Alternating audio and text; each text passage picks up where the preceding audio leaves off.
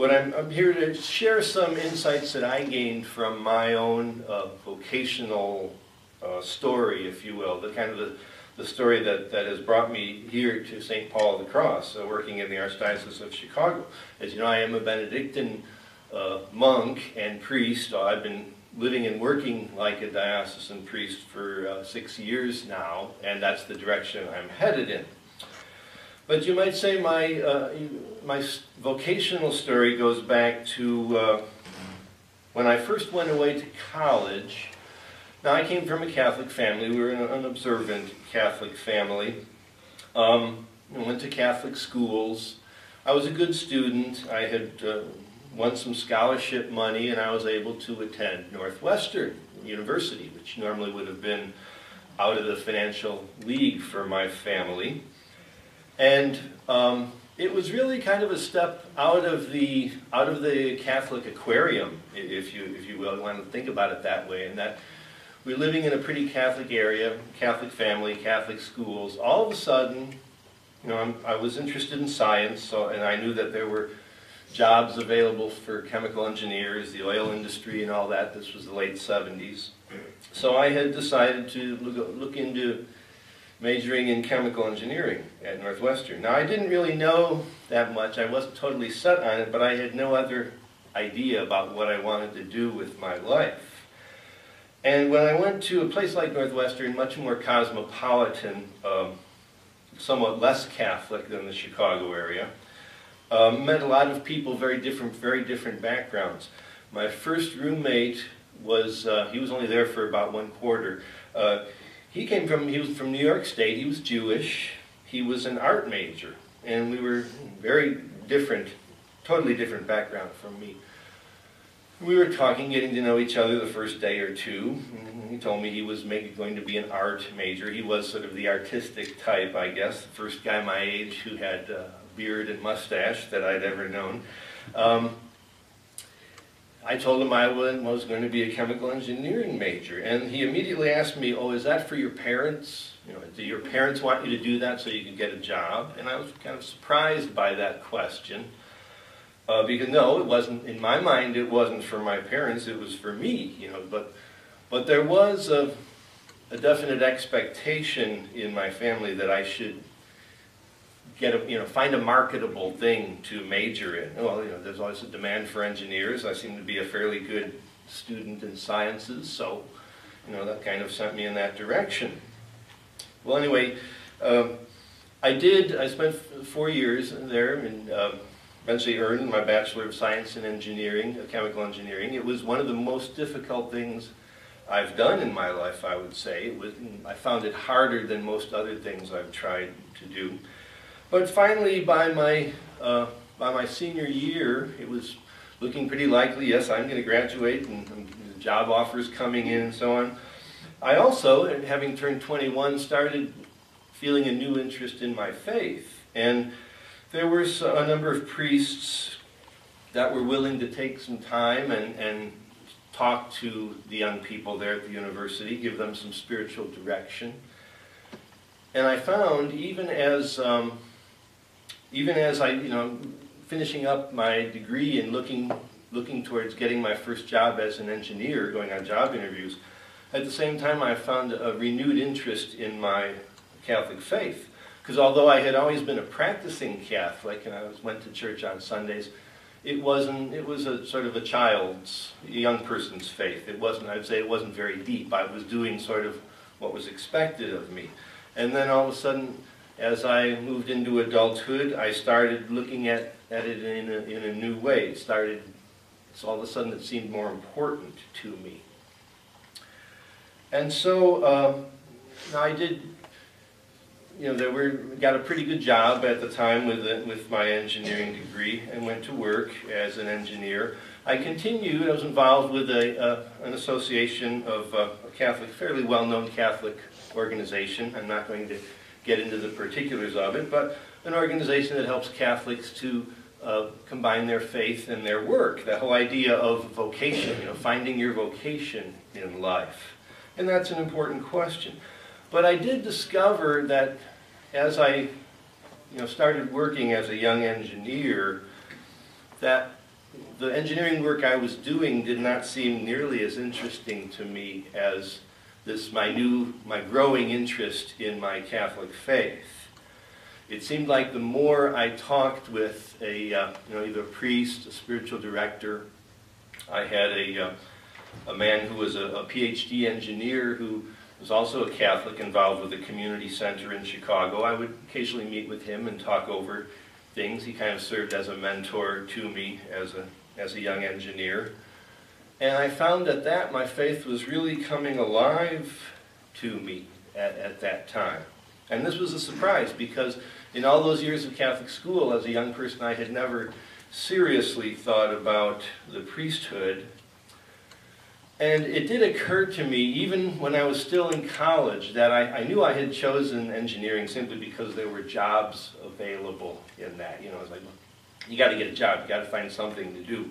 You got to make yourself valuable, you know, make yourself, if you make yourself valuable, if you have the right set of skills, you'll always be in demand. You know, that's part of the whole nature of earning a living, isn't it?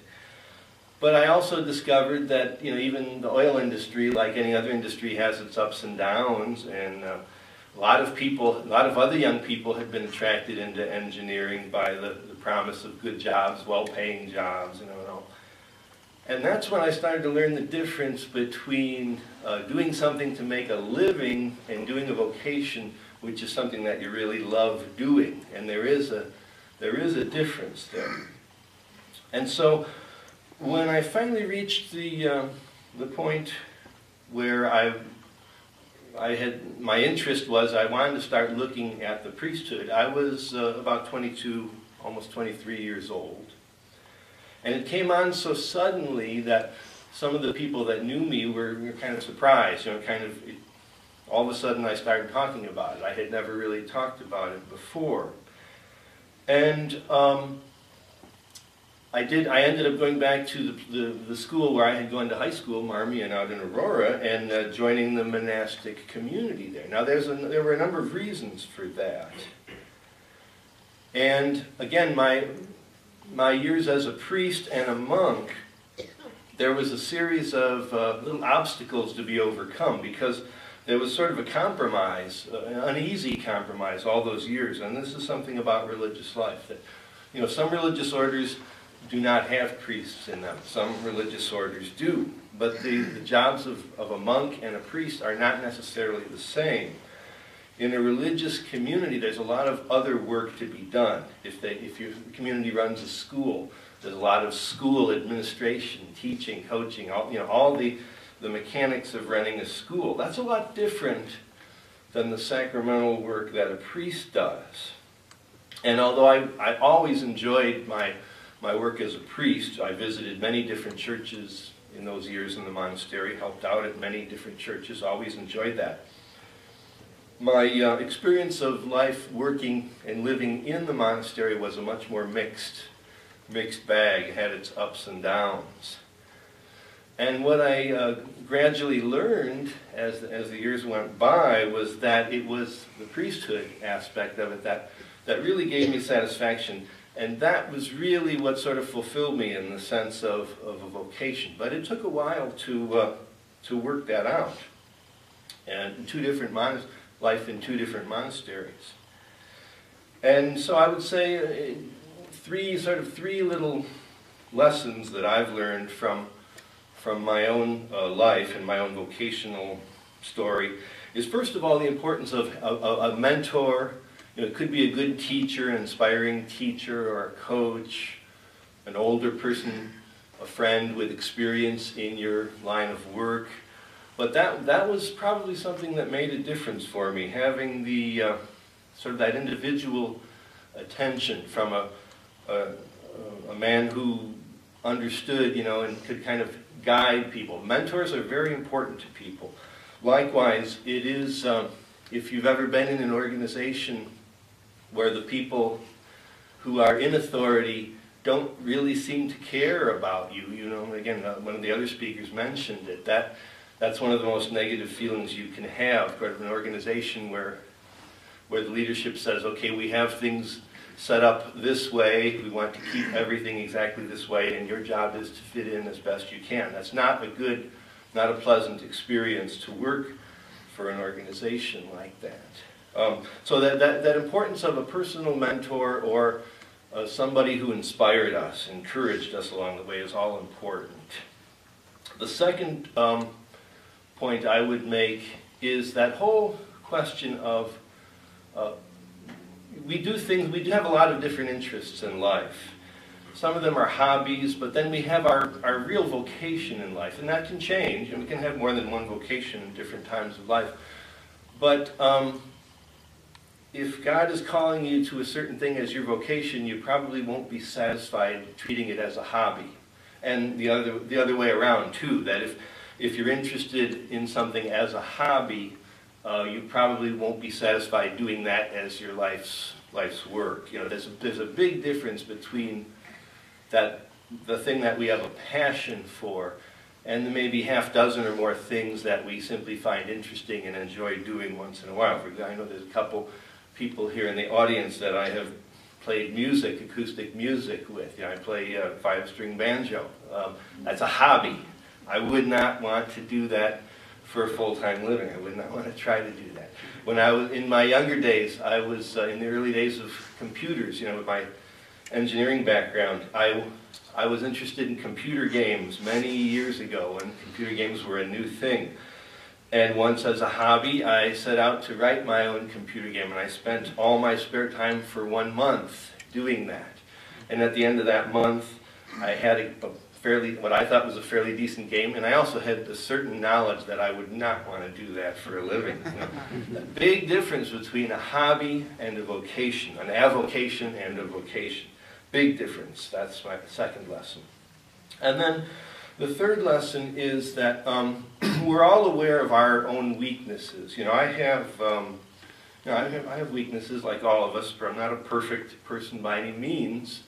My, and my, again, my, the, the ups and downs of my vocational story kind of reflect that. But what I've learned is don't, don't, uh, don't let my knowledge of my own weaknesses keep me from trying to do new things because I've learned the most about my life when I stepped out of my comfort zone, you know, whether it was going to a, a secular school like Northwestern, um, spending 12 years out in Great Plains when I grew up in the Chicago area. You know, those, those kinds of things that stretch you, they may be difficult there. And again, I've probably learned some of the best lessons in my life from the most difficult uh, parts of my life. For example, I learned that I have uh, some kind of a, a physical condition. Um, it's not really, it doesn't rise to the level of, a, of, an illness or a syndrome or something.